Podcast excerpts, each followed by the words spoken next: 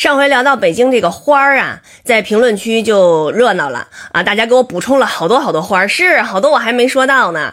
嗯、比如说串红，串红呢是我们小时候特别爱玩的一种花儿。怎么还玩儿呢？对，小时候拿什么都当玩意儿。这个串红它中间不是有个花蕊吗？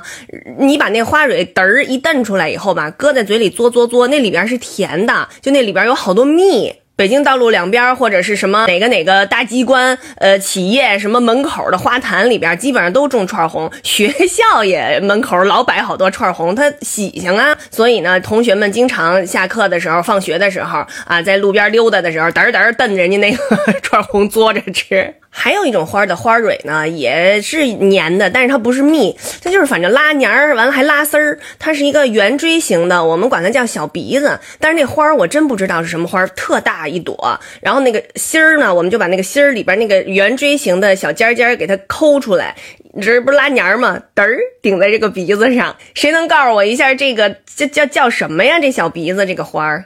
还有就是喇叭花，喇叭花就是这个学名应该就是叫牵牛花吧。我们因为它像小喇叭一样，不是有那么一首歌说小小牵牛花呀，开满竹篱笆呀，一朵连一朵呀，吹起小喇叭。对，就是它就喇叭花啊，我们就管它叫。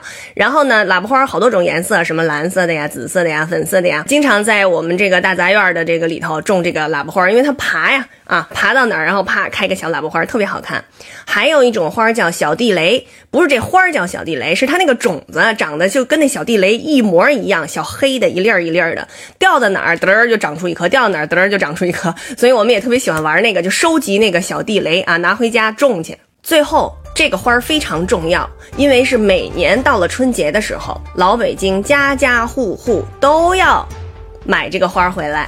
是什么呢？就是水仙花儿。